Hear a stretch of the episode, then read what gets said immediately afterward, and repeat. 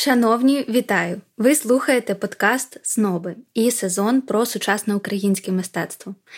Важливо попередити, це останній епізод сезону про сучасних українських художників, і завершуємо його темою колекціонування і сприйняття українського мистецтва за кордоном.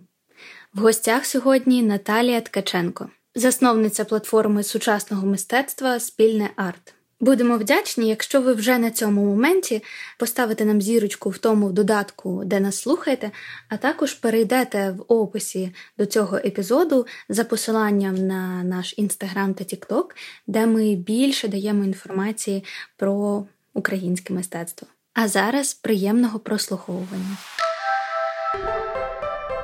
У мене теж виходить е, цей зараз ремонт і ці прекрасні білі стіни, які я мрію завісити роботами українських художників живих, тобто зараз інвестувати в цю історію. Але ми спілкувалися з Наташою Брічук, е, це рівненська художниця, і вона мені чітко розподілила, говорить, що є колекціонери, а є збирачі. От я розумію, що я буду збирачем, оскільки я не знаю у що вкладатися. І буду, буду це робити от, е, чисто інтуїтивно, що мені подобається. Але я хочу поговорити про проект е, Спільно арт, бо мені дуже відгукується е, цей слоган Купуйте українських живих митців. Можеш, будь ласка, розказати про нього, як можливо хобі, зацікавленість або якийсь там внутрішній активізм переріс в таку масштабну історію? Я певно почну з відповіді Наташі Бричук. Ми знайомі з Наташею. І я чула цю тезу від неї, збирачі і колекціонери, і я, певно, не погоджусь е, з нею, тому що Наташа ставить в основу колекціонування саме інвестиційну привабливість. Мені здається, що колекціонер це той, хто має якусь концепцію колекціонування, якусь ідею в колекціонуванні. Він збирає, колекціонує те мистецтво, яке йому може відгукуватись, як е, ви сказали, Таня. І це також колекціонування, да? тому що відгукується те, що має також ідею всередині. І е, тому мені здається, що колекціонер це той, який окей, думає інвестиційною привабливістю. Але не лише це може бути людина, яка має певну ідею, зацікавленість, і як е, сказав Матвій Вайсбург, колись я почула, і мені сподобалось, якщо у тебе чогось більше, ніж три, то ти вже колекціонер. Збирачі є. Збирачі є, які купують е, щось, що не має за собою ідеї, не має за собою ідеї майбутнього. Але це також добре для ринку мистецтва.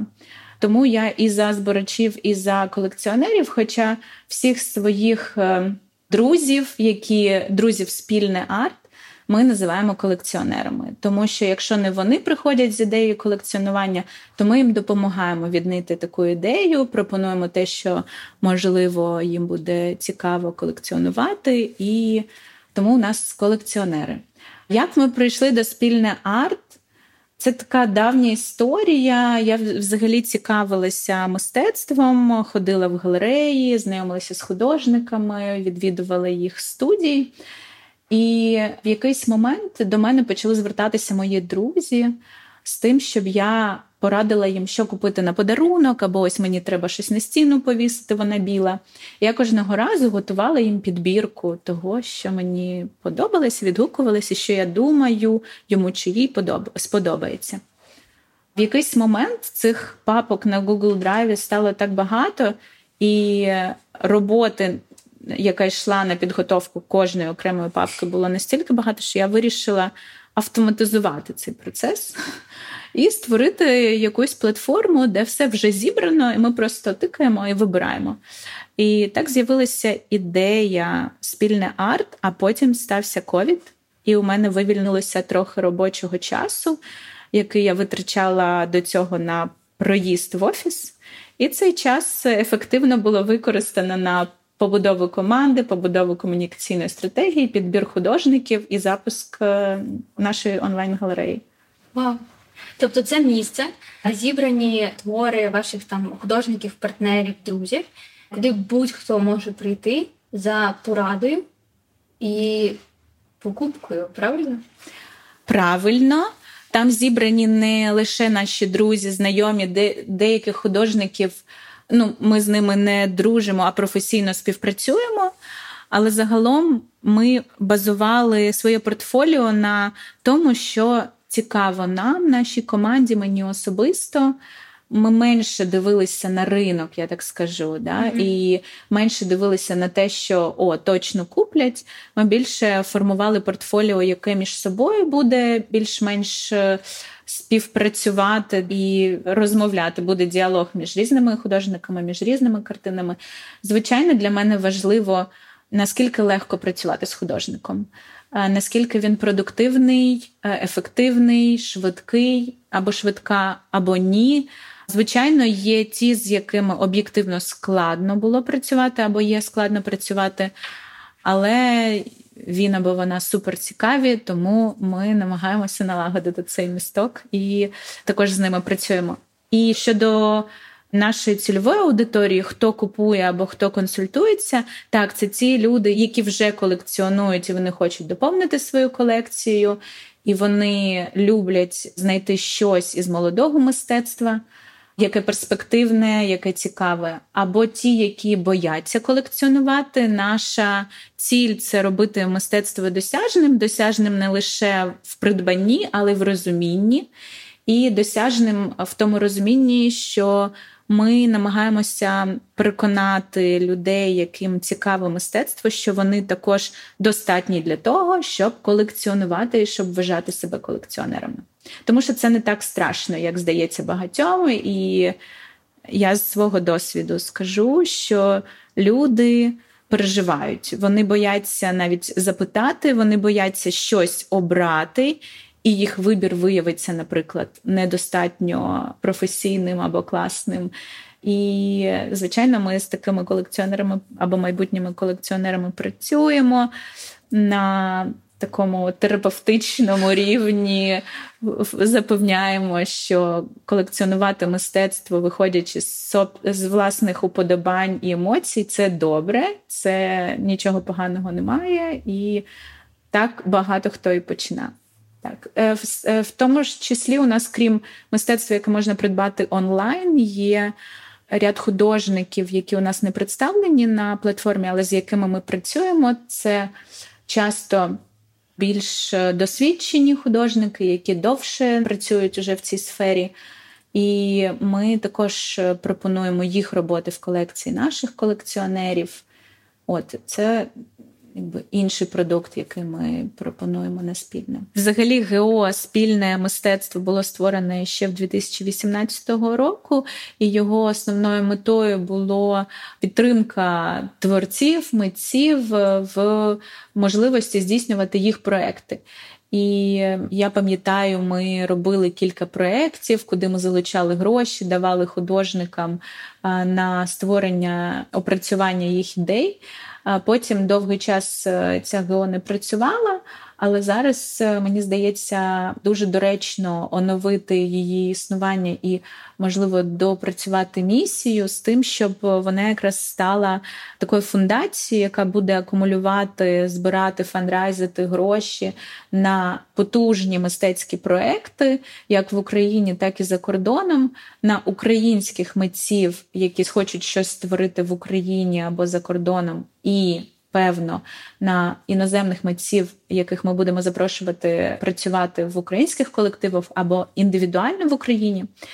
Також е, ми хочемо в пул проєктів, які ми підтримуємо, включити обов'язково освітні проекти, тому що мені здається, це те, що зазвичай не вистачає нашим художникам, саме освітньої складової, грантів на освіту, на е, дослідження, на працю в колективах е, в Україні за кордоном.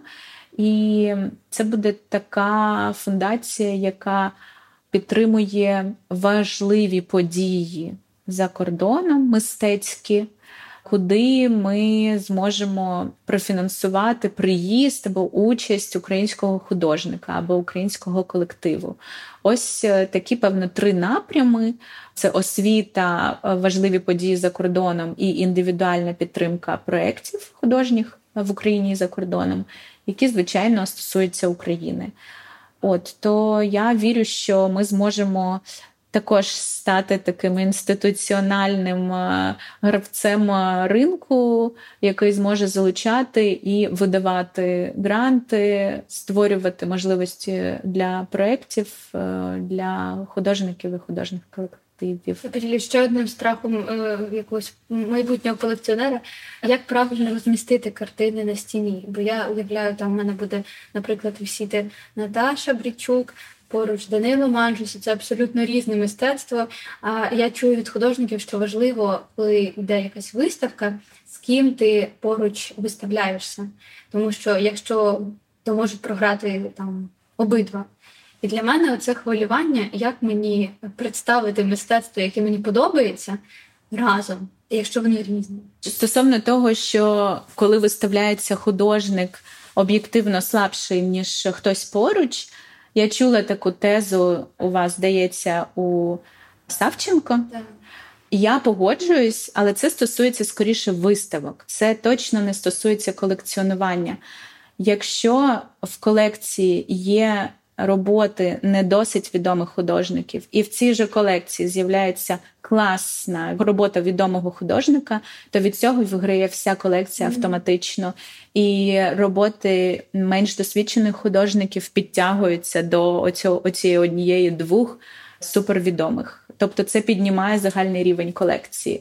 Що стосується стін, я так скажу: я за те, щоб спочатку висіла картина, а довкола неї формувався інтер'єр. І це завжди супер виграшна історія. Я робила це для себе. Я спілкувалася з деякими художниками, галеристами, інтер'єрними дизайнерами за кордоном. У нас це не популярно. За кордоном це супер популярно. І це такий лайфхак, який я прям хочу е, лишити тут, і нехай люди е, зважають на нього, тому що Тут не лише про е, кольорову гаму, да, а й про настрій, а й про суть того, що є на картині або картинах. І я думаю, що можна обрати там хедлайнера колекції або там двох-трьох хедлайнерів і довкола цього формувати і інтер'єр, і вже нові роботи купувати. Більше того, ми маємо пам'ятати, що не всі роботи мають висіти на стінах. Вони можуть змінюватися, вони можуть взагалі ніколи там не висіти, але бути в колекції, виставлятися десь в придатних до того місцях, або здаватися в довгострокову оренду в музеї і так далі. Тому тут, дивлячись, у кого яка потреба і який підхід, є різні варіанти розвитку подій. А як ви, Таня, підходите? Хто у вас є в колекції або хто буде в вашій мене колекції? особисто поки що нікого немає в колекції, але от я на етапі формування списку бажань, якщо можна так назвати. У мене вдома батьки колекціонують картини українських художників, але з таких голосних у нас є тільки кераміка Лізи Портнової такі чотири пташки. Одна випадково розбилася перед повномасштабною, і ми просто склеювали з пінцетом її. Бо коли побачили е, батьки, що вона розбита, це був. Е, це була катастрофа. Я, до речі, не чула історії, що треба навколо картини будувати інтер'єр. Я навпаки чула від Олі Штейн. Вона розказувала, що була в Португалії на резиденції у колекціонера. У нього між ну, у нього всі стіни завішані е, картинами, навіть над шафами. І там між картинами такі міліметри mm. просто. Або на дверцята шафи картини вішається. Я не думаю, що ця людина думала сильно про інтер'єр. Ну просто все все моє улюблене повішу, покажу всім. Але от е, я прям дуже сходна з е, ідеєю, що треба ну, треба колекціонувати, купляти українських митців зараз особливо, тому що. Е, вони всі е, прекрасні поїдуть в Європу на резиденції, і їх ціни просто взлетять. Тобто, ще з інвестиційної точки зору зараз купляти українське мистецтво дуже вигідно. Тому тому треба поспішати з цим. Я вважаю. Я підтримую цю історію. Я ще хочу відреагувати на колекціонера, про якого говорила так. Оля Штейн. Е, мені здається, що він схожий думкою на тих галеристів, так сказати, у яких були салони там в кінці 17-го, там 18-х, а в 18 столітті у них така була форма експозиціювання. Тобто від підлоги до стелі все було завішане е, картинами в золотистих рамах. і можливо йому просто близька ця естетика. Тому можливо, да, така європейська історія. Да. Це у нас люблять пусті простори великі і одна картина на стіну. До речі, це також е, можливий варіант. Я розкажу свою особисту історію швидко. Я колись орендувала квартиру в Києві, в якій е, було дуже багато мого мистецтва. Тобто я з'їжджала в квартиру, е, розкладала книжки і картини і жила собі спокійно в своєму орендованому приміщенні. Потім, коли я з'їжджала, заходили ще в період. Того, коли я жила е, нові орендарі, які хотіли подивитися, де вони будуть жити. І їм все сподобалося. Вони там поїхали чекати, коли я з'їду. Я з'їжджала, вони приїжджали знову і казали: Ні, ні, це не ця квартира, покажіть нам ту. То вони були впевнені, що їм показали іншу квартиру, просто тому що там не було картин і книжок. Їм це пояснювали. Вони кажуть, поверніть нам ці картини. Та ні, це ж е, іншої е, людини.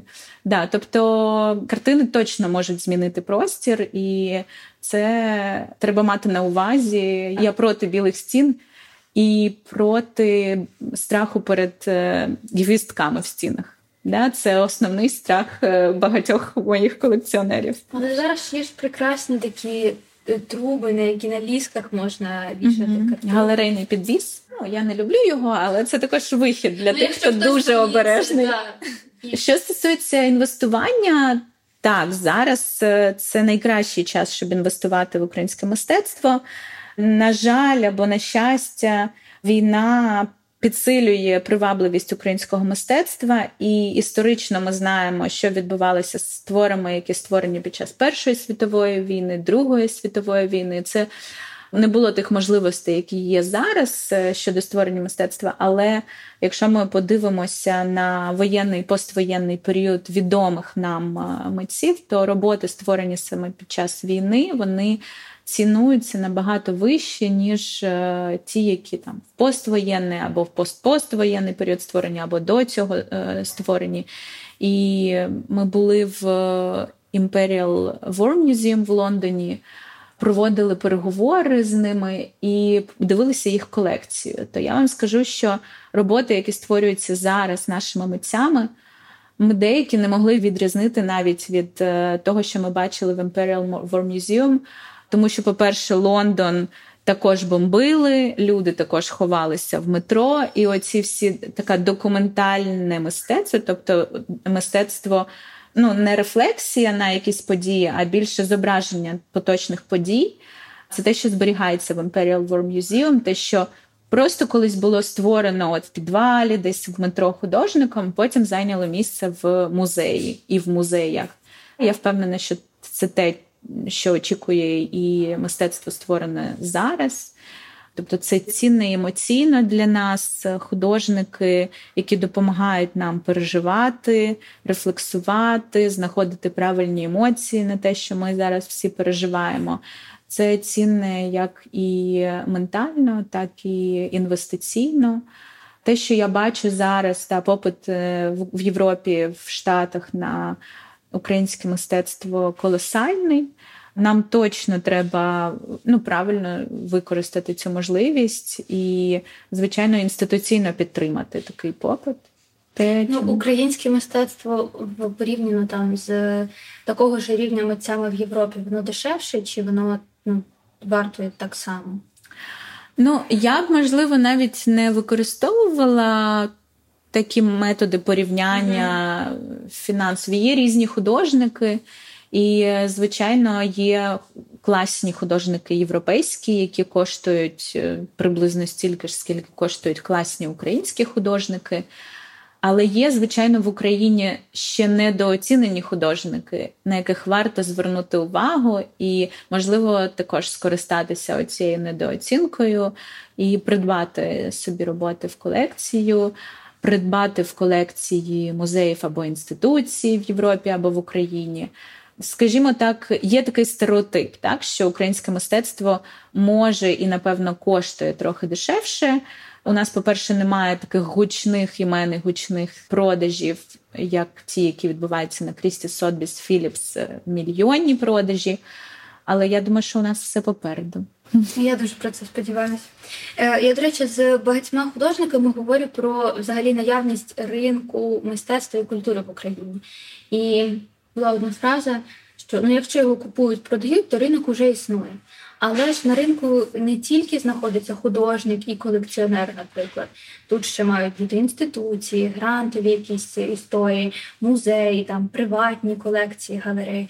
Мені цікаво, наскільки ми готові до такого якісного світового рівня от, з боку музеїв, галерей, інституцій і грантів.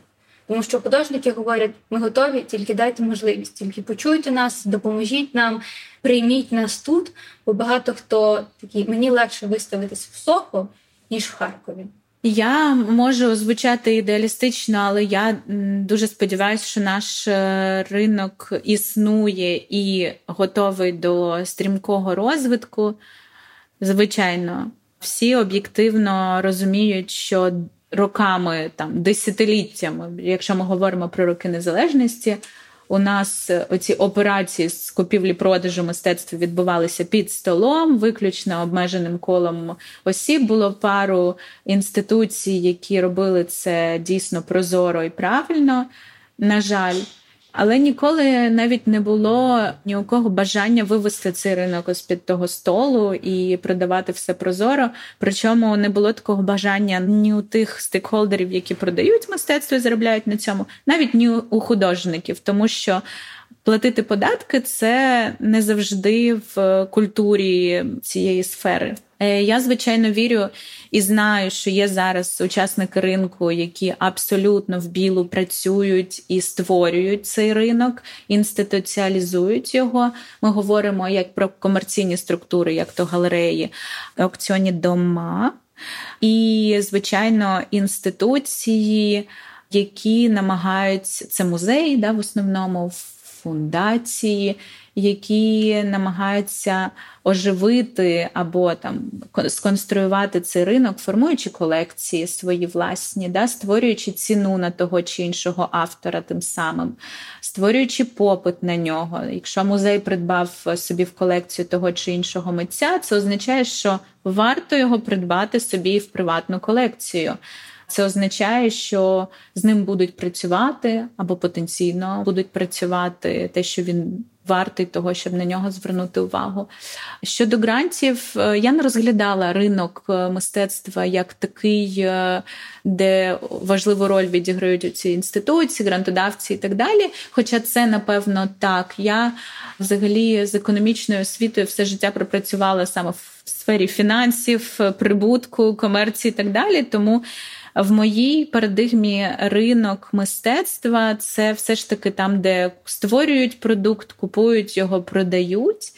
Але ми об'єктивно розуміємо, що для створення класного продукту, створення твору мистецтва Іноді потрібна підтримка держави або державних в вигляді державних інституцій, або інституцій, які не прибуткових інституцій, як то НГО, які створені для того, щоб видавати гранти, підтримувати, створювати можливості для художників, творців, культурних діячів. І я впевнена, що нам не вистачає таких інституцій. У нас дуже мало грантів. Е, там ми не говоримо про УКФ, у якого зазвичай величезні гранти, да, які складно опрацювати. Ми говоримо про якісь мікрогранти або середнього розміру гранти. Об'єктивно не вистачає таких інституцій, але я впевнена, що вони будуть. І е, я бачу цей цю цікавість е, е, до українського ринку в Європі. Грантодавці, які готові видавати так, вони не готові платити зараз в Україну, але вони готові давати на проекти українцям за кордоном. І я ще хочу сказати таку тезу, що от гранти вони допоможуть вирішити, на мій погляд, існуючу таку не проблему, але недопрацювання, на мій погляд, того, що у нас дуже мало дорогих проєктів художніх. У нас е, через об'єктивну там недостатню кількість фінансування художньої сфери або там мистецької сфери, культурної сфери, те, що є в інших країнах, це фінансування 50-100 тисяч доларів дають художнику на проект з тим, щоб він міг а не думати про те, що йому треба щось створити, щоб продати, не ходити на якусь роботу, яка взагалі не пов'язана з його творчістю. А, наприклад, на півроку іти в дослідження. Те, куди він хоче, і видати результат, який може навіть фізично коштувати, матеріали можуть коштувати дорого, але це дасть можливість створити ну, щось таке досить суттєве, і ці проекти потім їдуть і на бієнале, на якісь е, інші фестивалі, де вони показуються світового рівня. От мені б дуже хотілося, щоб у нас з'являлися інституції, які спроможні фінансувати такого роду проекти. І на цьому фоні, щоб у нас з'являлися ідеї у художників, які думали не з виходячи з обмеженості своїх ресурсів, а які не обмежували свої думки, мрії, ідеї е, фінансової складової. Ну так, так. не думати про що що ж я буду завтра їсти, угу. і як і як швидко продасться моя наступна картина. Тому е, я згодна з ідеєю, що ну, ринок має приносити. Е, тут тут має бути така е, обіг грошовий і має приносити прибуток і податки. Я за просто видалення держави максимально з цього рівняння. Ми йдемо в лібертаріанські цінності, але по прикладу там європейських країн держава. Неодмінний учасник цього цього рівняння є там державні музеї, тому що держава має бути зацікавлена, щоб е, в тому, щоб залишити художників в країні. Цікава теза, що була, що та країна, у якій більше робіт е, певного художника, може називати його своїм, то може додати до його біографії свою географічну мітку. По суті, розвиваючи цей ринок, ми не тільки збільшуємо якусь цінність української культури, і ми розвиваємо суспільство, але тут ще так трошки меркантильно можуть з'являтися інші ніші для бізнесів. Я так зрозуміла, що у нас, наприклад, немає фірм, організацій, які займаються доставкою мистецтва. Тобто це логістичне питання, воно не перекрите, і воно для художників дуже дуже болюче. Іноді хтось сідає на потяг і, і сам везе свою картину в інше місце. Тому чим більше учасників, тим більше різноманіття. Це прекрасно. Ми з командою Спільне арт е, плануємо зробити аналіз ринку сучасного мистецтва. Сучасне мистецтво, мистецтво створене з 91-го року за часів незалежності, і проаналізувати його динаміку за останні там 2-3 роки. Цей аналіз досить амбіційний складний. Ми е, його робитимемо вже можна сказати, робимо в партнерстві з досвідченими в аналітиці компаніями і медіа. І робимо ми його класичними методами анкетування і інтерв'ю головних стейкхолдерів ринку. І ми віримо, що такий аналіз має бути. Такий аналіз має бути регулярним. Ми його робитимемо регулярно щороку, тому що якщо прочитати світові дослідження, то там України немає тому що у них просто немає цифр. То ми створюємо це дослідження, щоб а у них були цифри, і щоб е, інтегрувати український арт-ринок в світовий арт-ринок, б щоб е, підсилити, створити ще додаткову цеглинку до такого арт-ринку, як в рамках е, колекціонування, так в рамках інституцій, да, які підтримують художників. І я вірю, що нам не вистачає аналітики і розуміння ринку для того, щоб і інституційним колекціонерам і приватним колекціонерам мати більш загальну картинку, що відбувається, що таке український ринок, як змінюється динаміка за останні роки, а вона змінюється дуже інтенсивно і росте. І я вірю, що такі потрібні атрибути ринку вони мають з'являтися, і оцей крок буде там кроком до підсилення да, ринку сучасного мистецтва. У нас є Констранс, це не українська, а європейська компанія. Здається, вона зареєстрована в Австрії. Але треба сказати, що Констранс працює ну, скрізь. Да? Є країни, де логістичних компаній не так багато, і вони, як і у нас. Да? І Констранс займає там найбільшу долю ринку. Чи мають з'являтися нові? Напевно, мають, і вони певним чином з'являються. Але з мого досвіду роботи не з галереями, а з музеями, вони довіряють лише констрансу. І тут е, питання не просто нових гравців, а нових е, ефективних гравців, якісних, яким будуть довіряти картину Кричевського відвести в Європу. Да? Бо зараз це може зробити.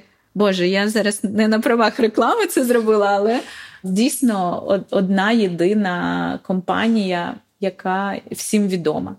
Я також знаю історії, коли в рулон е, скручують е, роботи там трьохметрові і везуть в Європу художники.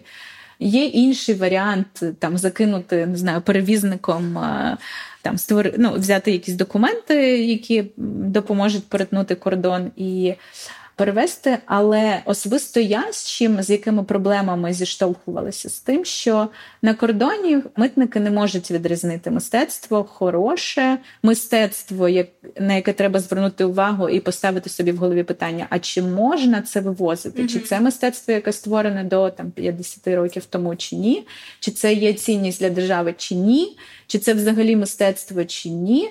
І Звичайно, е, я знаю корінь проблеми цієї. Це те, що в якийсь момент людей, які розбираються в мистецтві, їх е, звільнили з митниці. Через е, просто оптимізацію персоналу. І, на жаль, зараз звичайні митники, які не мають ніякої експертизи мистецької, вони роблять ту роботу, яку раніше робили експерти. Це проблема, особливо зараз. Я е, спілкувалася в відні з аукціонним домом Доротеум. Це великий е, такий аукціонний дім, який, не називаючи імен, прізвищ і так далі, говорять, що до них приходить дуже велика кількість запитів на продаж мистецтва з приватних колекцій українських які нелегально перетнули кордон України, які не мали права перетинати. Тобто, це мистецтво, яке є культурною цінністю, національною цінністю для України. На жаль, це відбувається. Але повернути ці роботи в Україну потім буде майже неможливо, правильно? Е, скажімо так, якщо це аукціонний дім який е, працює досить транспарентно, він ніколи не візьметься продавати ці роботи. І вони відмовлять, і ця людина за Івазовським вийде на чорний ринок і продасть цю роботу дешевше.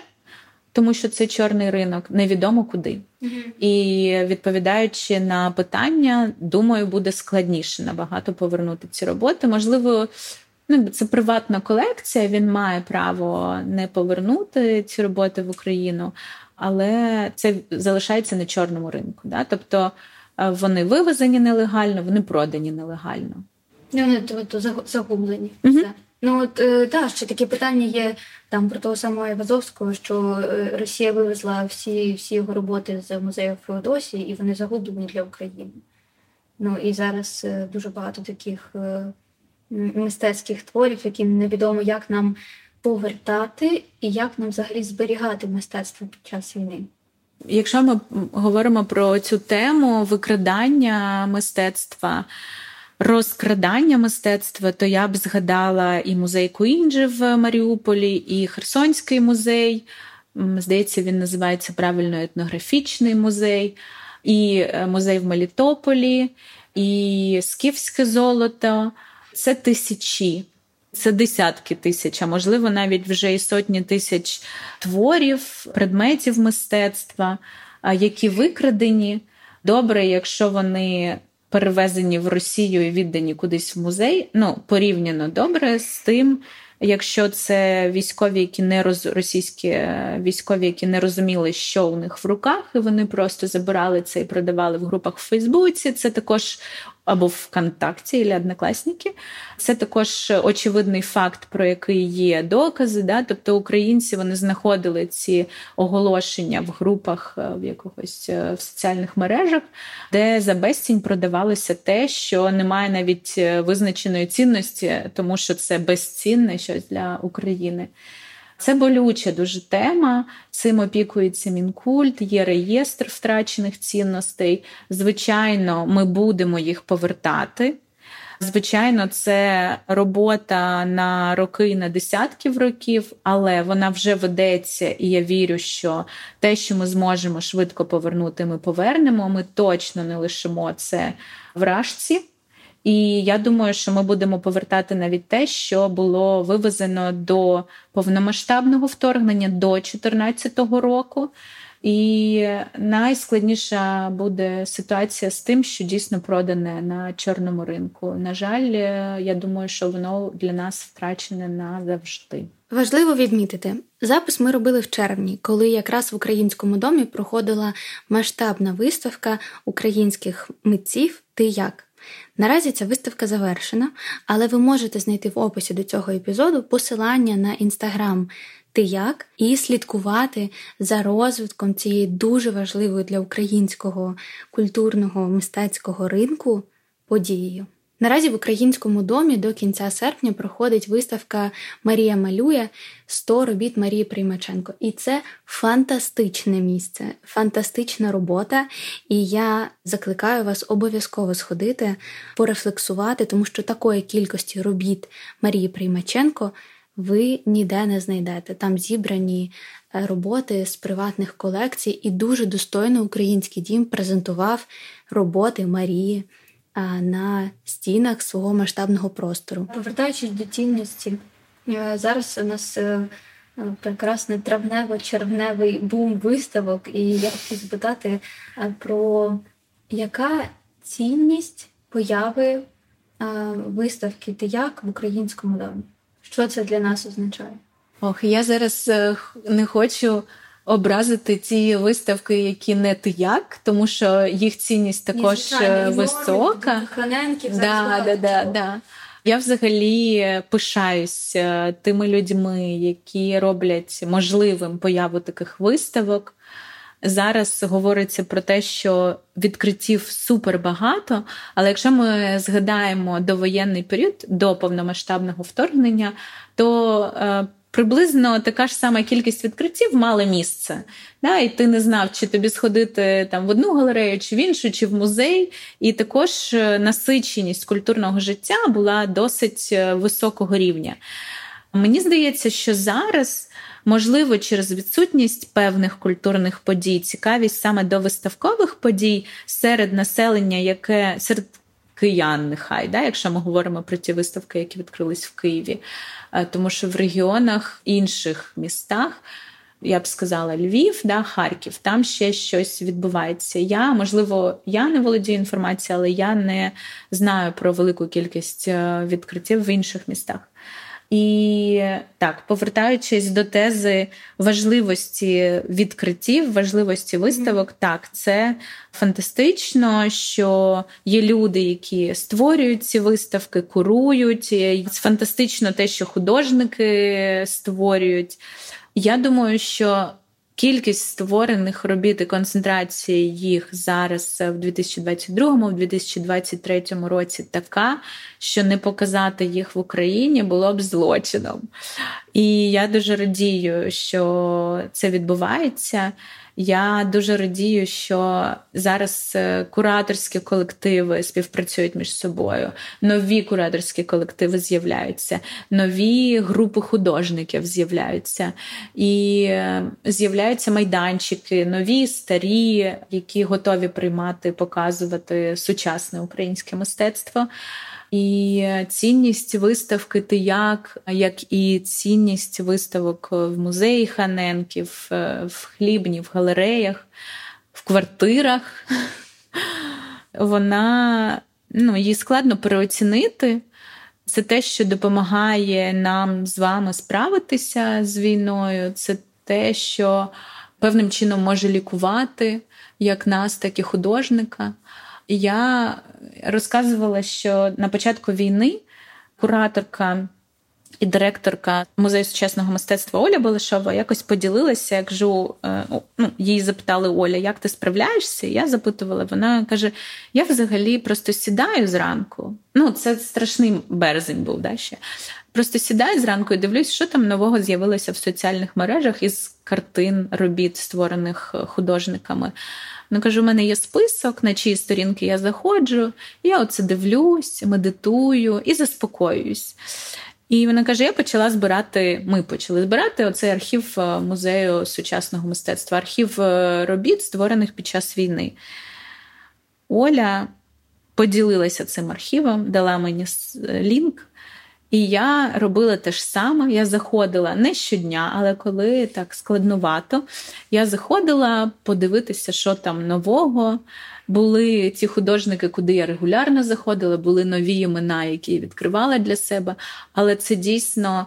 Це як в музей сходити. Я після походу в музей я набираюсь енергії, естетики, думок і так далі. Це якби заряджає там на тиждень вперед, мені іноді на більше. Так само і цей е, Google папка ця музею Wartime Archive, Art Archive, вона рятувала.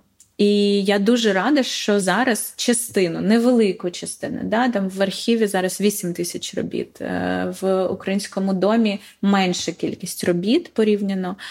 Але я дуже радію, що у нас у кожного, хто в Києві, хто приїжджає в Київ, є можливість також полікуватись, відчути, порадіти, насититись, набратися енергії, подивитись, е, не знаю, додати собі якийсь спектр емоцій, якого ми, можливо, не знали, да, який е, присутній в тій чи іншій роботі, послухати. Я вважаю, що цю виставку треба дивитися лише з кураторською екскурсією, да, щоб мати повне розуміння контексту роботи робіт. Це такий терапевтичний ефект. Я хочу ще звернути увагу на те, що не можна сказати, що в цій виставці все найкраще з архіву. В жодному разі. Це можливо так, але це не підтверджена інформація ні кураторами, ні художниками, ні українським домом. Просто це така вибірка, яка сталася, кураторська вибірка. Там із архіву можна показувати все, і все буде класно, і все буде успіх, і все буде важливо для нас. І я думаю, що більша частина буде показана в подальших виставках. Дуже сподіваюся. Але це це наша історія, вже це наше надбання. Я, Коли ти дивишся на роботу, яка підписана 2022, у мене особисто з'являються відчуття такі несподівані історії. Це ніби вже минуле, ніби і не з нами було. Боже, був той 2022 рік, ніби в минулому житті якісь події, які відображає та чи інша робота або рефлексії на ту чи іншу подію. Це вже така історія. І я дуже вірю, що це надбання наше історичне, це скарб, як сказала перша леді на роботи, які висять в в українському домі. Цей скарб лишиться в Україні, лишиться в українських колекціях або поїде в класні європейські, американські світові колекції. От тому е, там скарби. Процитую нашу першу леді. Якщо ми говоримо про цінність, так цінність непереоціненна. Це правда. Єдине, що засмучує, що виставка тільки три тижні. Це питання до українського дому. Пропоную його лишити тут відкритим і дочекатися відповіді від них. Український дім, лишіть нам коментарі під цим подкастом. Я ще хочу запитати. У Олі з Балашової питали, як ви справляєтесь. Я хочу запитати, як е, Наталя, ти Наталя справляєшся з проектами, оскільки спільний арт це не єдиний твій проект. І мені хочеться дізнатись більше про віденський проект Out of Blackout, правильно? Ukraine Out of Blackout – це програма п'ятирічна. Вона можна сказати національного рівню, тому що проект Ukraine Out of Blackout він здійснюється під патронатом офісу першої леді і в партнерстві з Міністерством культури України, тому що цей проект передбачає роботу з національними культурними цінностями, як то картини, які є в музеях, в національних музеях, в тому числі. Це п'ятирічна програма по. Дуже просто говорячи, виведенню України з культурного блекауту за кордоном. Ми працюємо в різних сферах, не тільки в сфері мистецтв. Також ми долучаємо музику, освіту, науку і медіа, і працюємо в рамках проєктів, які показують найцінніше, найважливіше, потужні якісь проекти в цих сферах за кордоном. Основним таким якірним проектом програми Ukraine Out of Blackout є масштабна виставка робіт з не знаю, з 11 століття до сьогодні за кордоном. Це виставка про українську культуру з творів, які є в колекціях семи національних музеїв України, в тому числі і сучасного мистецтва, в тому числі мистецтва, створеного під час 22-23 років. І ми працюємо зараз тісно по організації таких виставок в Франції, в Австрії, в Німеччині, в Британії і в США. Також окремим треком у нас є там Голландія, Бельгія. В рамках е, такої співпраці ми також налагоджуємо горизонтальні зв'язки з професіоналами сфери, з музеями, з музейними працівниками, з істориками історії мистецтв, з університетами, з кураторами незалежними. І це про таке довгострокове тривале партнерство про майбутнє, не тільки про сучасне, про майбутнє. Крім того, по дорозі до створення цієї виставки, яка не може створитися досить швидко, да, тому що там. Ми прийшли в Лувр, вони кажуть, ну у нас там все розплановано, ось 27 рік, або там Вікторії Альберта, або Метрополітен. Тобто ми вбачаємо, що така виставка має бути в такого рівня музеїв. І, звичайно, це довготривала така перспектива. Але по дорозі туди ми створюємо ряд менших проєктів за об'ємом, часом і так далі. Наприклад, якийсь освітній проєкт. Тобто ми проводимо воркшопи, ми співпрацюємо з університетами, з кафедрами історії мистецтв, де не лише українські, а і іноземні фахівці розказують про українське мистецтво, про його роль для Європи, про роль Європи для українського сучасного мистецтва, про якісь е, зв'язки, які не такі очевидні. І я вам хочу сказати, що реакція фантастична на такі воркшопи. Для багатьох е, це відкриття того, що той чи інший художник або автор є українець, або що цей українець створював е, такі роботи. Я тісно співпрацюю з однією докторкою історії мистецтва на з Італії, і вона, коли вперше побачила там якусь підбірку робіт видатних наших музеїв, там з Нацмузею, Одеського художнього музею, з львівських колекцій, там з музею Ханенків років вона сказала: Ой, так це ж ми ж таке ж саме бачимо в Італії у Франції в музеях. Воно ж нічим не відрізняється. І вона почала вивчати, допомагати нам інтенсивно. Тобто е, європейці дійсно не бачили це. Це якраз той out of blackout, який е, ми намагаємося творити е, за межами України. Але це неймовірна робота. Ну тобто неймовірна, колосальна і дуже важка. Як збирається команда для такої місії? Ну тобто це місія? А команда не збирається, вона самоорганізувалася. Я пам'ятаю, як до мене звернувся генеральний продюсер і головна кураторка проєкту Володимир Бородянський і Оля Белешова. Вони сказали: доєднуйся, є така ідея, буде складно, але давай з нами. Я, звичайно, не думала ні секунди, одразу погодилась, потім вже думала і думаю, боже, як це все можна зробити? Це ж нереально. Але ми робимо, і всі люди, які зараз в команді, вони не випадкові, вони просто душею, розумом, розумінням важливості, вони якось е, доєдналися. І це невелика поки команда. Я думаю, коли вже проект матиме якісь операційні процеси, да, там підготовка до виставки, підготовка до опери, або там підготовка до приїзду. У нас, до речі, восени в вересні ми привозимо кураторів іноземних в Україну всіх е, кураторів, які, з якими ми налагодили зв'язки от по дорозі з минулого вересня від початку інтенсивної роботи проекту Ukraine Out of Blackout, ті, які з нами в нашій команді, можна сказати, да, з тих країн, які я назвала.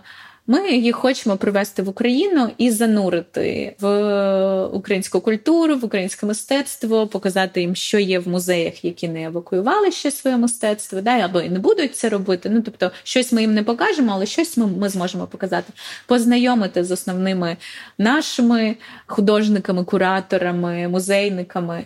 І, взагалі, дати відчути атмосферу, яка є зараз в Україні, що таке Україна, бо багато з них тільки чули, але не бачили. І треба віддати їм належне, вони безстрашні, вони готові їхати в Україну. То я думаю, що відбудеться така подія в вересні. Так от, повертаючись до питання ресурсності, так, е, у нас команда невелика, але з збільшенням об'єму роботи, звичайно, ми будемо підсилювати команду, набирати менеджерів, проектних менеджерів, кураторів адміністраторів, які будуть нам допомагати, грантових менеджерів і так далі, з тим, щоб е, спільно створювати да, цей проект. Але як балансувати між проектами, наприклад, Ukraine Out of Blackout – це такий zoom-out, а спільний арт такий zoom-in.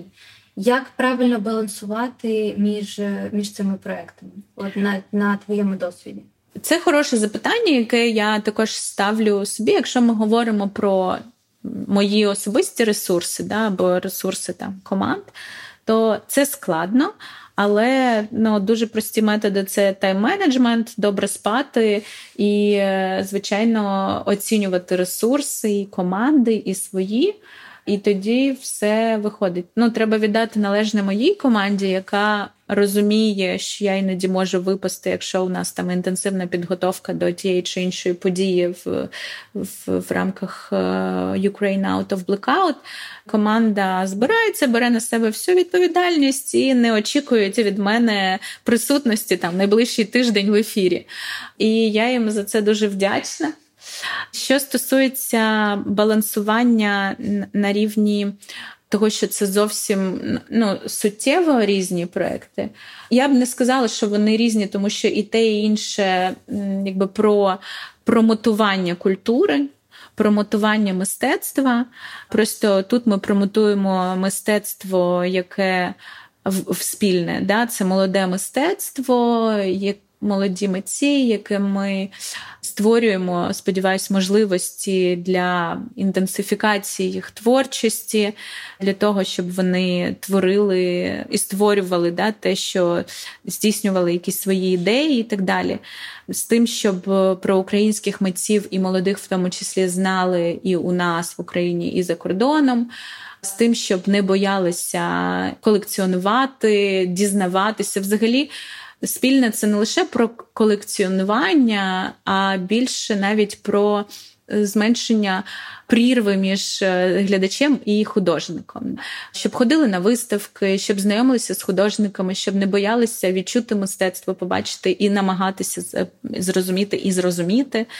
В Ukraine Out of Blackout е, трохи інший контекст, тому що це музейне мистецтво, це про культурну дипломатію за кордоном тому що все ж таки більшість проєктів це е, вони направлені за кордон. Хоча у нас є проекти, які направлені на Україну, як от ми партнери виставки «Ти в українському домі, наприклад. То спільна мета промотування українського мистецтва, але різні категорії, різні регістри і інструменти, скажімо так. Тому Оце цікаво. Я не знаю, чи доречно порівнювати, але що простіше донести цінність українського мистецтва культури за кордоном чи всередині країни?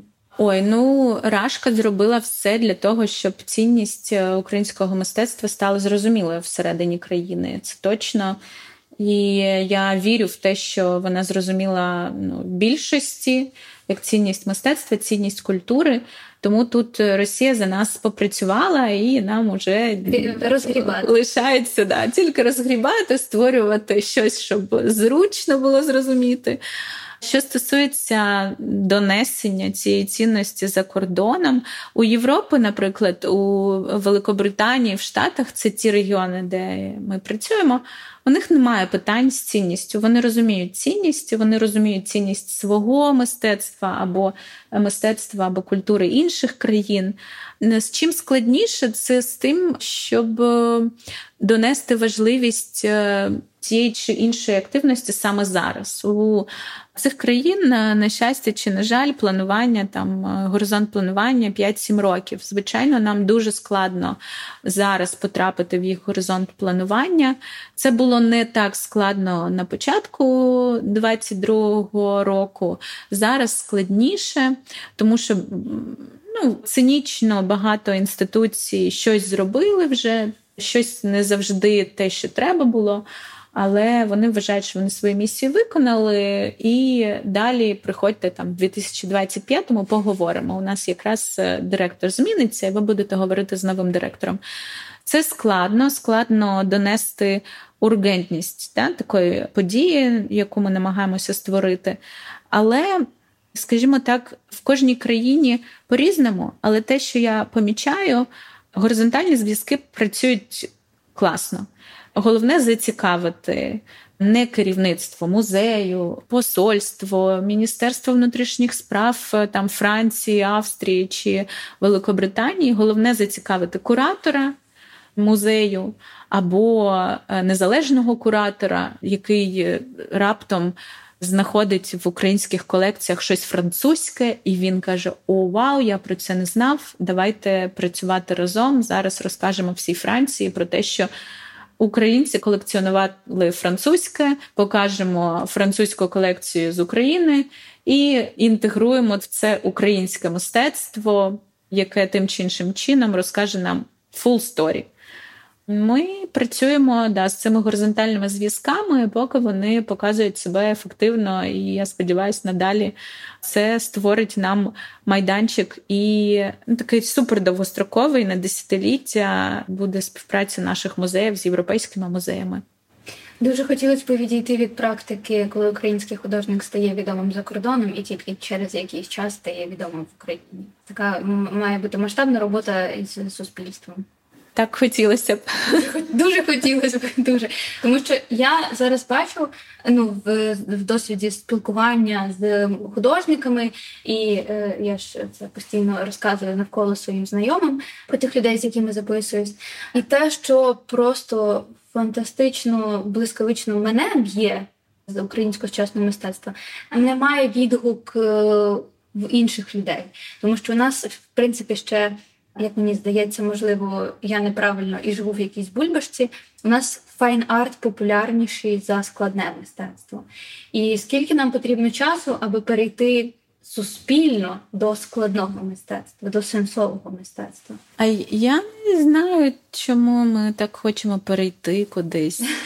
Fine art це також е, арт і він е, е, може впливати емоційно, дарувати емоцію. Якщо хтось е, полюбляє fine art, я тільки радію з цього. Ну я до прикладу, ми записувалися з Ельзарою Вазо, це кримсько-татарська художниця, і вона говорить, що в Україні мої мої картини не розуміють. Думають, що це каляки-маляки, а у Швейцарії розуміють, що це мистецтво. От мені більше питання про ось це сприйняття і розуміння різного мистецтва. Колись е, мій знайомий е, Сергій Кошман, такий молодий філософ. Сергію, привіт! Якщо ти нас раптом слухаєш, він сказав фразу, яка мені дуже відгукнулася. Він сказав: давайте вірити в презумпцію умності зрителя. Я, створюючи якісь виставки разом з командою кураторів або з командою художників, я завжди маю на увазі це правило Кошмана. Правило Кошмана, презумпція умності. Я думаю, що не варто недооцінювати нашого глядача. Варто навпаки вірити в те, що він розуміє мистецтво або захоче його зрозуміти. І мені здається, якщо створювати мистецтво, показувати мистецтво, говорити про мистецтво з цим ключем, з такою платформою, то це матиме ефект на, на глядача або на майбутнього глядача да, більший, ніж намагатися йому щось пояснити. Довести і примусити дивитися на концептуальне мистецтво або е, сучасне мистецтво, яке можливо більш складне для розуміння, ніж е, пейзажі класичні багато чого складного зашито в пейзажах е, класичних також. От то я пропоную вірити в умність зрителя. Ні, можливо, хочеться щось донести, да. або якийсь такий. Прокричати якусь внутрішню історію. Ну, у мене те, що хочеться прокричати, його хочеться кричати англійською мовою на іноземну аудиторію. В Україні не хочеться кричати зараз. Угу. Хочеться берегти всіх, е, піклуватися про всіх, давати, да, давати їм право робити те, що вони хочуть, купувати мистецтво або не купувати, ходити на виставки або не ходити, створювати його або не створювати. Створювати щось більш життєрадісне або сумне продовжувати створювати. Е, я думаю, що ми всі маємо так берегти одне одного зараз. Дуже дякую за цю надихаючу таку сенсовну розмову. Дякую вам. Мені було приємно. Дуже дякуємо, що дослухали цей випуск до кінця. І дуже дякуємо, що були з нами цей сезон. Це неймовірна робота.